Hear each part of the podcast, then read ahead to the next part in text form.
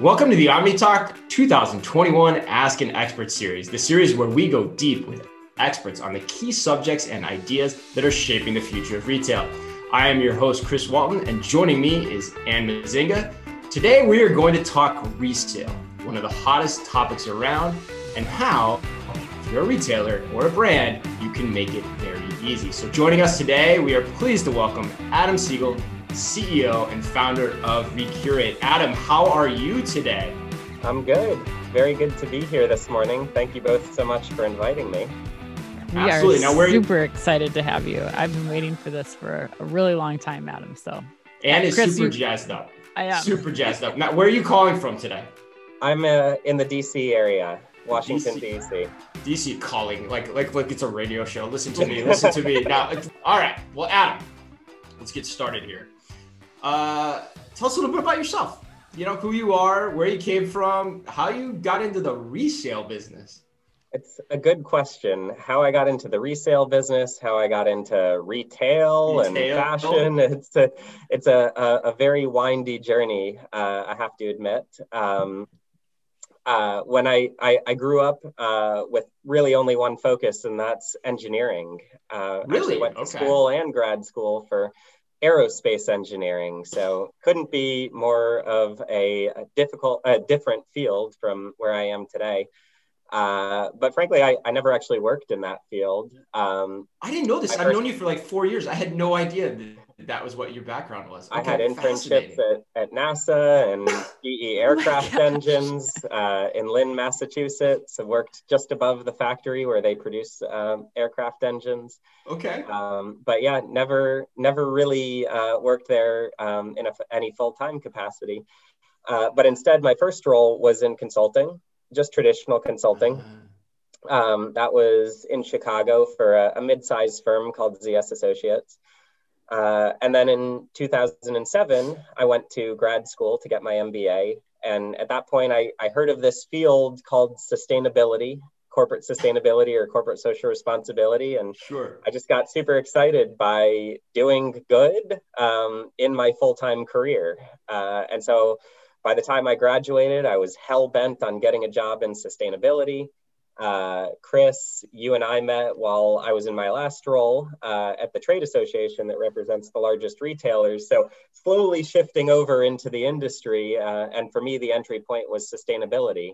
Um, so, I, I, led that sustainability program for eight years. Uh, and in that time, got a really good sense for the industry and the trends and one of the trends that was most interesting to me, given my background in sustainability, was resale. Um, the most sustainable product you can buy is a used product. So that's how I meandered my way into this space. Well, and Adam, I remember. So I met you at Shoptalk, and mm-hmm. so Chris, you had already known Chris, but I met you at Shoptalk, and I remember you and I talking, and like you giving me a demo of this product called Recurate, and I remember calling Chris right after, and I'm like, "Oh my god, you got to see this thing! I love it. It's so smart." Tell tell the people listening today a little bit about Recurate um, and and what it does, what it is. Well, thank you. I I, uh, I have to say the the idea is very simple, um, and especially as we show people, whether they're working at brands or even investors, um, by by the time they see it, they're like, oh yeah, why why doesn't every brand have this? Um, the concept is uh, just to enable peer-to-peer resale directly on a brand's website. So you can consider a part of a brand's website to be an experience similar to Poshmark, where that brand's past customers can go back to the brand's website, list an item that they previously purchased from the brand, uh, and then it displays directly again on the brand site so that other customers that are more interested in buying pre loved items can purchase it directly from the brand. Uh, the benefit, of course, is that these customers are already buying brands products uh, pre-loved, but they're buying them on third-party marketplaces like Poshmark, like the Real Real and, and eBay. And so, you know, in that case, the brand is losing the customer and the transaction. So we're our goal is to to bring all the benefits of resale back to the brands. You, okay, you said you dropped the word in there twice actually that I've never, I've actually never heard somebody say, and that was pre-love. Uh, yes. What what is what does that mean? What what what do you mean when you say why are you using that word pre-love? I I tend to use the the terms um, uh, secondhand or used or pre-loved or pre-owned. I, I tend to use them interchangeably. Okay. Uh, you know, frankly, some of them have different connotations than others, and um, and so depending on the brand you're talking about, the types of customer. But for me, uh, uh, pre-loved is just a, a product that has been um, loved and used before, but is it still in good enough condition that someone else can love it next? Uh, I have to pre-love sometimes. I have to say though, you guys, as a as a person who participates actively in the resale market there is this sense especially with like luxury or specialty hmm. items there is this sense of like ownership and love that you have for a product that you don't just want to give it to the goodwill or like drop it off you know? Like it it's hard to part with and so i think part of this experience or this circular economy that i think is is just in the psychology of the consumer is like it's not just going getting tossed away. It's being given to somebody or being purchased by somebody who will care for that item um, in the same way that you did. So i like the word pre-loved quite a bit. Just well, just a personal anecdote there, but I I I think I think that's really interesting and it reminds me of some research that I saw a while back now. You know, we only started this business a year ago, but I've I've certainly been engaged in the circular economy for a while and uh, I want to say maybe as long as 5 years or so ago um, I had the chance to uh, get my hands on a, a, uh, consumer insights report that hmm. related mm. to pre-loved and one of the things that we found is that no surprise consumers have a, a, whole lot of stuff in their closets and under their beds that they're no longer using or hmm. wearing um, but one of the biggest barriers for them to get rid of it is that they had um, they had a um, a sort of um, concern about where it might go and and, a, and they felt responsi- responsible for finding good homes for those new items. Mm-hmm. so yeah people don't want to just throw away things that they think still have value. They don't necessarily want to go and give it to goodwill because they're uncertain whether or not those items are actually going to be well used so they are looking for good homes because they feel personally connected to um, to those items, and and so I think uh, uh, platforms like ours make them feel comfortable about where those items are going to go next. That's really unique. Yeah, I, I I'd never thought about that either. How like the items that we don't clean out of our closet probably have some special emotional attachment. That's what you're hitting on there, and that mm-hmm. there's a mm-hmm. reason we've kept them around. So if we are going to get rid of them, it still brings us joy, as Marie yeah, Kondo would say. So you yeah. can't really part with it as easily. Emotional attachment or some sort right. of responsibility for finding a, a good use or a new home for those items. Even if you're not emotionally attached to it now, you might still feel responsible because you think the item has value and you don't want to just uh, throw it out. Right, right, right. Yeah, you're bequeathing it to somebody else in a lot of ways. So, okay, so a lot of people are getting into this, though, Adam. So we, you know, there's been a lot of news around Nike, Lululemon going after this business. I want to hit on the specifics too about what you guys do. So, right, like I, the key thing here is you're working with the brands on their own websites to bring this alive, to kind of keep people in that brand, whether they, you know, love the product at first purchase, now they want to resell the product and possibly get back into the cycle again. Talk about how you make all that happen because it seems really intuitive when you talk about it out loud, and yet the first we're seeing it. So, how are you doing that? Uh, yeah. So, in short, we're a technology company. We we've developed an e-commerce integration uh, where we can integrate directly with any brand's website. So, uh, if if they have a site, which I hope they do now, um, we can enable this this new experience. Uh, and and what makes us especially unique is the scalability of it, because you can think about existing third party resale marketplaces in two categories. The one category is the type of resale marketplaces that collect items, and then they have to, of course, um, perform certain operations on them, inspect them, repair them, clean them, uh, inventory them. them, warehouse them, etc. and there's a lot of benefit to that, of course, um, but it's also very costly. Uh, and then there's other third party marketplaces that are completely peer to peer, where you list an item, but you keep it in your closet until it sells, and then you send it on to that next customer. So those two those two markets have existed for a long time already, and and sites like thredUP and Poshmark are examples in both of those categories. Mm-hmm. Uh, the, the same applies for stores. Of it. Oh, sorry, Adam. I was going to say stores have existed that way too. When you really think about it, there's stores set up that way. Yeah, uh, but but there isn't necessarily even on the physical or digital side what you're about to talk about. Yeah, That's well, fascinating. Exactly. Well, so as as it relates to branded re-commerce in particular, where the brand is the center point for the resale transaction, both of those um, should exist because there's different customers that are interested in, in both uh, of those models. Um, we're uh, providing that peer-to-peer option. So that's the reason why we're so scalable is that neither we nor the brand takes possession or ownership of of the items and and so it's it's solely um, a technology play where where we can connect the customers that have product with the connect with the customers that are looking for pre-loved items is there a, now? Is there an authentication piece within this too? Because you're keeping it within the brand, so you you know with extra certainty that that item is being resold through this brand because it was purchased through that brand before. Is that is that part of this?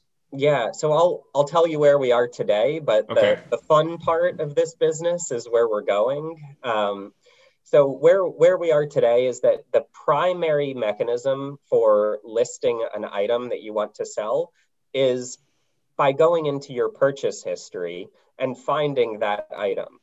So, in other words, you can't go and sell 100 Gucci bags if you've never purchased a Gucci bag. It has to be in your purchase history. Like that. Um, then we also have a, um, a review process where we review all of the listings to determine, you know, which ones are appropriate or not.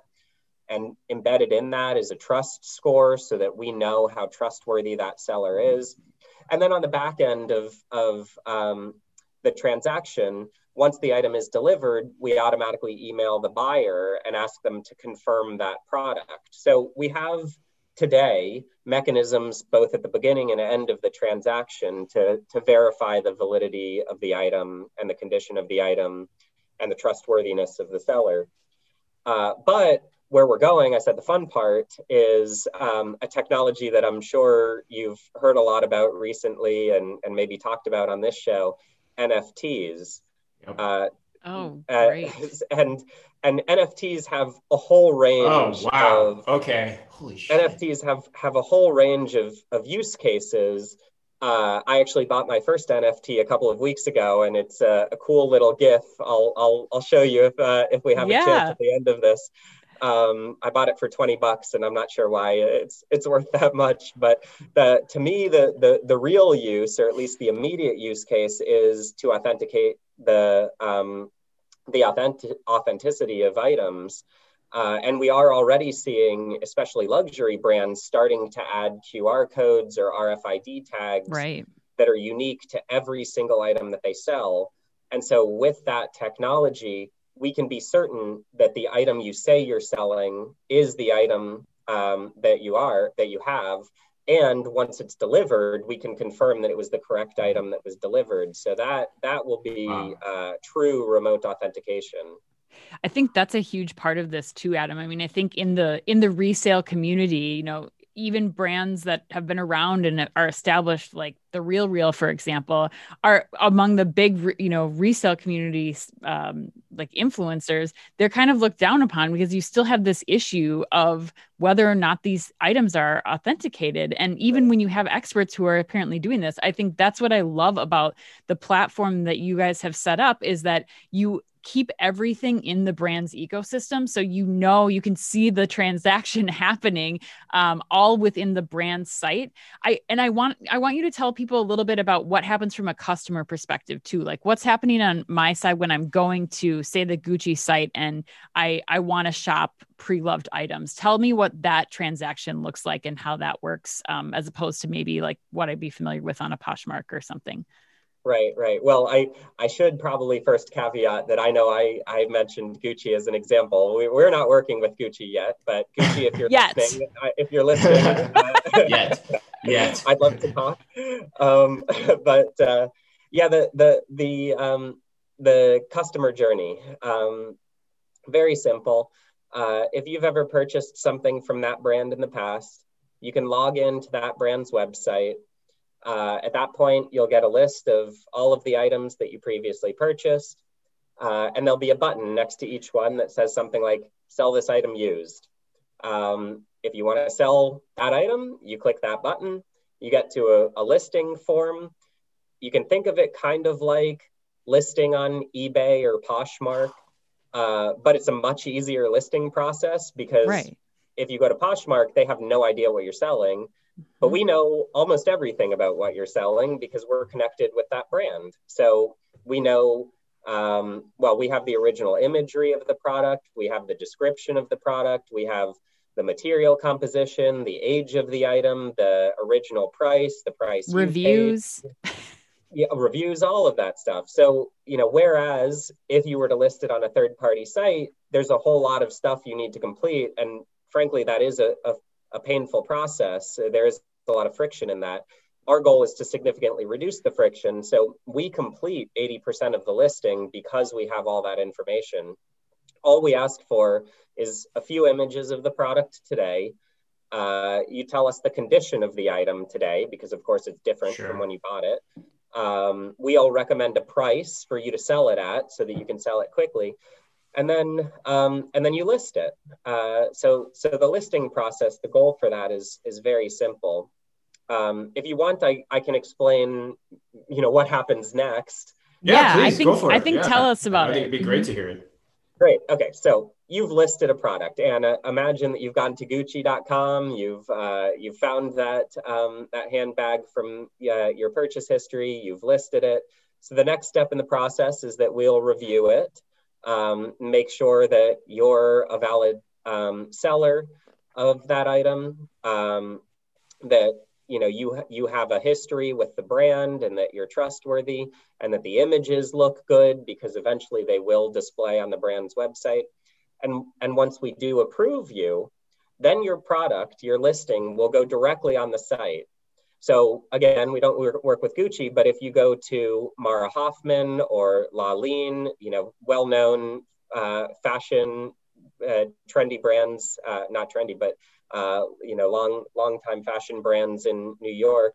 Um, you can go to their website and you'll see there's a section of their site in, in the header navigation uh, where you can review, where you can view all of the uh, pre-loved items that are available for sale. And you'll see it's a, a really nice on-brand interface. Um, and if you find an item that you want to purchase, you just click into it and check out just like normal.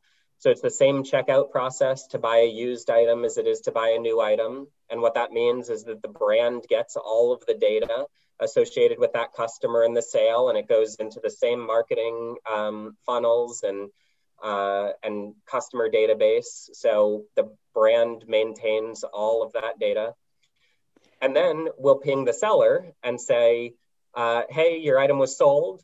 Uh, here's a shipping label. We'll prepay the shipping label uh, all you need to do is print it out and send that item to the new buyer. It's a, a, a very simple process to list and then sell the item. And then, Adam, tell me a little bit about because I think the other cool thing about this, from a brand's perspective, especially, is what happens with payment. So, traditionally, when I sell something on, say, like Poshmark, I can get credit uh, saved to my Poshmark account or I can cash out. But what what is really unique about Recurate is about how that payment process works and kind of keeps you in the brand. So tell us a little bit about that too. Yeah. So the what is similar is um, that we offer two forms of payout: uh, store credit for the brand um, or cash, and brands get to determine uh, all of the parameters here. So actually, most of the brands that we work with, we're working with about 20 brands right now. Most of the ones that we work with, uh, well, all of them offer store credit. Of course, that makes sense because they want to keep right. the customer. Um, but only about four of them uh, offer a cash payout option as well. So you get to choose, and you also get to choose the payout percentage. So right. with Poshmark, you're getting paid out 80% of that sale. If you list an item for $100, you will get $80. That's just known on Poshmark. They take 20%. But because this is owned and run by the brand, we find that brands often like to pay out 100% in store mm-hmm. credit. And that's because this is really wow. about loyalty and, and you know customer reacquisition. And you'll find if you dive into it, the financials actually are very favorable to the brand uh, to do it in that way as a way to keep the customer.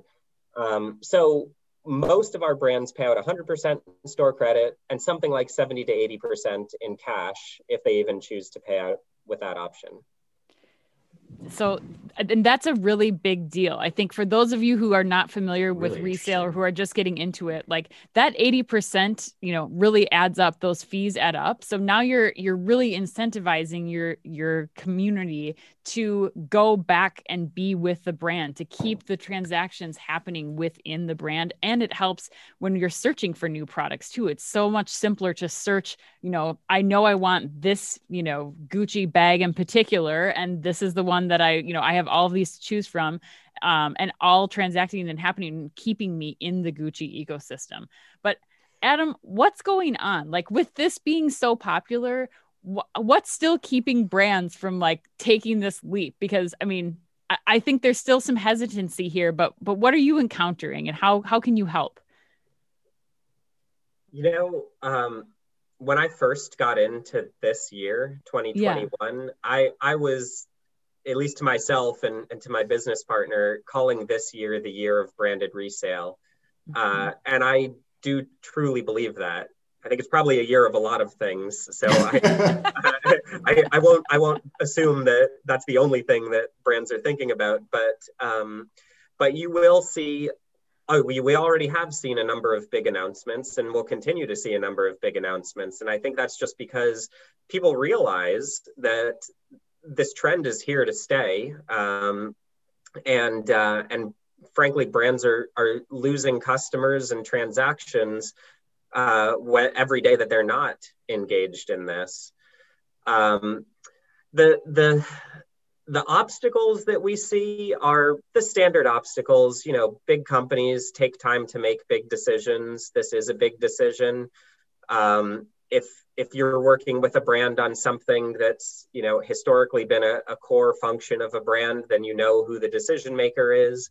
But for something like this, it's it's it's a new concept and so it's not clear in every company who's the right decision maker uh, we've noticed that sometimes it's head of marketing or head of digital ecom yeah. Um, but every brand's different and the personality and culture of them are, are different and so you know just it takes time to um, figure out the right people and for them to come together and and determine if and when they want to do this so I'd say Adam, what are some of the to be the biggest. Um, yeah, that makes sense. What is some of the what are some of the core things you hear as you're pitching the brands? Like, is it concern over just getting into resale themselves and putting on their site for the first time? You know, is it integration? Like, what are the things that you hear? And then, you know, how do you allay their fears? Is I think you said you've stood up 20 different brands on this concept right now. Yeah, I, the the the biggest thing that we tend to hear is um, and no surprise, uh, you know, I come from uh, a background working with brands, as does my partner. Um, people spend a lot of time uh, making sure that they preserve the brand. You know, they there's a certain uh, reputation that they want that brand to have, and anything new, especially a new channel like this, um, it just it takes them time to understand what that's going to look like. Um, so one thing that we've thought a whole lot about is buyer protections. You know this is peer-to-peer uh, brands understand this behavior is already happening for their products. It's just happening on poshmark but they get concerned that if they bring a, an experience like this to their own website then you know their their brand's reputation is at stake if if things were to go wrong. And so for that reason, that uh, finding ways to protect the buyer if they do have a bad experience, we, which we've actually found to be exceedingly rare, um, uh, we want to make sure that that customer still leaves with a good taste in their mouth.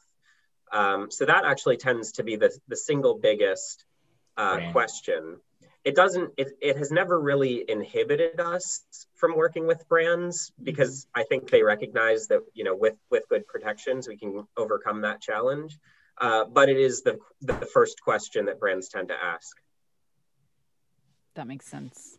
So adam now if we're looking at like where things are going in this space. We're starting to look at we're going to regroup with you in October to get a second look and just see, you know, what else happened in the year of 2021 if it's this year of resale which like you said, I think that there's no way that we won't continue to see this trending. I think it's, you know, resale supposed to be a 15 billion dollar industry by 2023. I think we're well on our way to doing that is there anything else the people that are listening to this right now is there anything else that you would recommend that they kind of be paying attention to? I mean obviously they should get in, in contact with you if they have specific questions about recurate but when we think about resale as a bigger trend is there anything that people should be paying attention to that you think they aren't?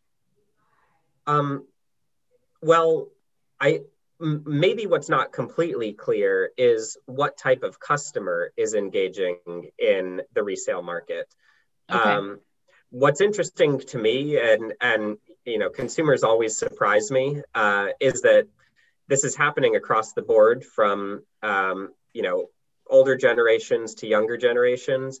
But it does seem to be that Gen Z is particularly leading the charge. And I okay. think that's because Poshmark and Depop and the Real Real and others have made it cool uh, to buy used. And and I think that there's this this whole generation of people who, when they think about buying something, their first thought is, where can I get it used? Where can I get it pre loved? Right. And so currently, the first place they go is Poshmark or Depop or the Real Real. They're not thinking to go to that brand's website. Um, and so, in my mind, uh, even beyond all of the other reasons I described before around loyalty, um, customer reacquisition, and stuff like that, even beyond all of those other benefits for engaging in resale, probably the primary benefit is to begin to engage with that next generation of, of customers of yours. That's a key point too. I mean, I, I don't think we can understate that. Like I was just, I actually was just listening to something the other day where they were looking at just population cohorts too. And I, I want to make sure I get the statistic right here, but they were saying that young adults in their 20s are now almost 2 million people in the US, you know, larger than say people in their 30s. Like this is a massive consumption cohort that people need to start taking a look at pretty hard to the point of what you're saying. And this seems to be a trend that that, that generation particularly is starting to ride. Um, are you see that's the part that surprised me in this conversation though, Adam? Like, are you it are, you so there's this actual like kind of stay in the brand zeitgeist around that trend too where people will you know want to enter you know maybe it's through resale or just buying something and then they they, they kind of stay in that and they exhibit that behavior over and over again within that same brand i know anne by the way anne i've never seen as geeked up ever for a podcast like i can tell just how enthusiastic she is and i know she feels this way about this subject but mm-hmm. so that that's my big takeaway is that you're seeing that so that's am i hearing that the right way Oh, absolutely. Yeah, absolutely. I mean, it's no surprise that the the reason why fast fashion was so successful over the past 10 or 20 years is because the consumer behavior has been about, you know, purchasing new items quickly. Mm-hmm. Uh, but I think I think the the responsibility or unsustainability of that has caught on with customers now. It's not that they don't like that behavior. It's just mm-hmm. they don't feel good uh, exhibiting that behavior, and engaging in the resale marketplace is a way that they can um, kind of have their cake and eat it too. Uh, you know, of course, fits, with it makes you look all good. things sustainability, it's it's never that simple, but um, but we certainly do see that behavior.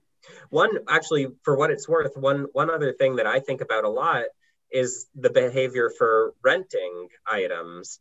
Um, of course, the real uh, the uh, rent the runway sure. has grown tremendously um, over the past decade. I think uh, uh COVID was an unfortunate um, uh, you know situation that they had to contend with, but I think it was also for a similar customer behavior that people like having new things. Um, and engaging in resale is is another way that that people can exhibit a similar behavior uh, uh, as rental. Yeah, there's well, a lot of benefits. Oh, sorry, I was just saying like one plus one equals three. You've got hmm. you get into more products more quickly. It's cheaper, and then you also actually make money as you're doing it in theory on both sides, right? That was the right. key that you talked about the brands and the consumer. Yeah, yeah, money, money, loyalty, um, uh, community. Yeah, there's there's a number of benefits, both tangible and and the sort of intangible that uh, that brands can get from engaging in resale and access to your brand. Like Chris just mentioned, 2 million yeah. people in Gen Z. Like this is of this one of the smartest ways I think that you can right. as a brand be thinking about how to introduce that younger generation to your brand and keep them in the brand for the their their lives, you know? Like yeah people were giving me a hard time when I posted. We were talking about Lululemon getting into resale, and people were like, "No one's gonna buy Lululemon sweaty leggings." Like, oh yeah, yeah they do. Oh yeah, and it's it, you know if if you can get in at twenty five dollars for a pair of leggings and yeah. you can sell them back on the uh, site, you know, like we're seeing this just go across multiple categories. It's not just luxury either, no and I think way. that's really yeah. important too, Adam. I mean. The, who can work with Recurate? Like, tell us about the brands that you're working with, and and. Well, I I think what you just said was a great example. That I mean that that this whole topic amps me up because when I first started this business, I assumed that there was really only a certain category of brands that would benefit from what we're doing. The the higher end, more premium brands that um, uh, that might be out of the range for most customers but yeah, I've I, as I've gotten farther into this, I've realized that it's really for anyone. Right. Um, and and I said it before, and I'll say it again. Customers always surprise me. Uh, and and for every brand that I talk to, whether it's high end, mid market, or or lower, um, the first thing I do is search for their brand on Poshmark or eBay, and mm-hmm. you'll find thousands of listings, yeah, sometimes right. tens or hundreds of thousands of listings for that brand. So if you ever encounter someone that says nobody's ever gonna buy X, right. just show them. People are buying and selling this stuff all the time. Yeah, that's a huge point to end on to like the opportunity cost of this is really small. I mean, it's I mean it's really small. Like you you either do it or you don't, right? Like you either capture the volume that's out there or you don't. And if there's not that much one big deal, like it's it's it's digital, it's e-commerce. It doesn't take that much to stand this up. So like you can either try to go get it or like to your point, it's hap- likely happening and just go let somebody else do it instead. Like that's basically what we're talking about. It's not it's not actually that dissimilar than like some of just general e-commerce principles in terms of how you think about these things. Well, what's next for you, man? Like, what if Anne said we're going to have you on again? I think about six months from now. What are you focused on? What can we expect from you?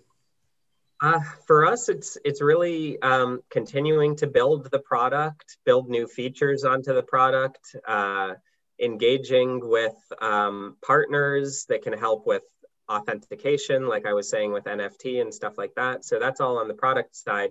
Um, and then for us, it's uh, it's really team building and partnership building. So so um, launching with more and uh, more diverse brands. So you'll you'll see a number of announcements over the next several months with brands that we'll be launching with soon, and and hopefully that will continue over the course of the year. Yeah, you guys just had that big investment, three over three million dollars. So it sounds like yeah, kind of scaling up here is kind of the ne- is the next big focus for you. Well, hey man, congrats! And no joke, I mean, I've probably done 200, 300 of these interviews with Anne, and I honestly have got to say I have I'm a little never excited. seen Anne more excited yeah. than she is in this interview. So th- thanks for coming on today. I'm excited already to have you back. People want to get a hold of you. What's the best way for them to do that? Just feel free to reach out. Uh, I'll put it in the chat, but my email address is adam at recurate.com, or you can go to our website and find a link there. Uh, for everyone out there, Adam Siegel, founder and CEO of Recurate, I think Anne's favorite new entrepreneur.